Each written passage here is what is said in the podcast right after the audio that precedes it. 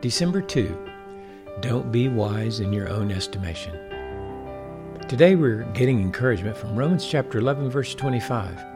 There we read, "For I do not want you, brethren, to be uninformed of this mystery, so that you will not be wise in your own estimation, that a partial hardening has happened to Israel until the fullness of the Gentiles has come in."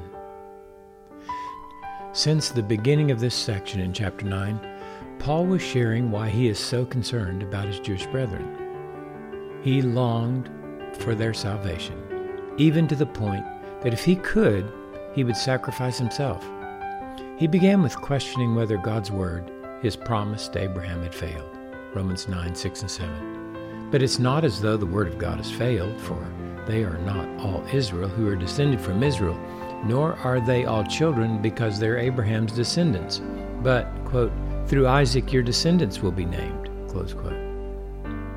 Then he showed them that God had chosen Jacob and not Esau. For there he cited scriptures that clearly indicated that the Israel of God included some Gentiles.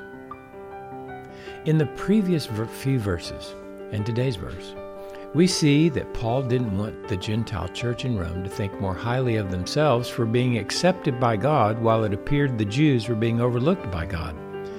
He explained the mystery to them.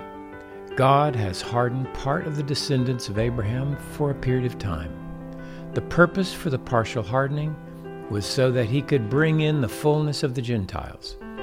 They needed to know this so that they wouldn't think they were wiser than the Jews. Have you ever thought that because you've accepted Jesus that you're wiser than those who have not? If so, then you understand the mystery. In between every word is this great truth. Salvation is 100% of the Lord.